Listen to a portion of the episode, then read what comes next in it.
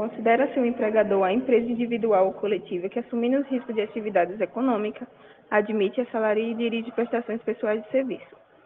E ainda por equiparação, os profissionais liberais, a instituição de beneficência, associações recreativas e outras instituições sem fins lucrativos que admitem trabalhadores como empregadores.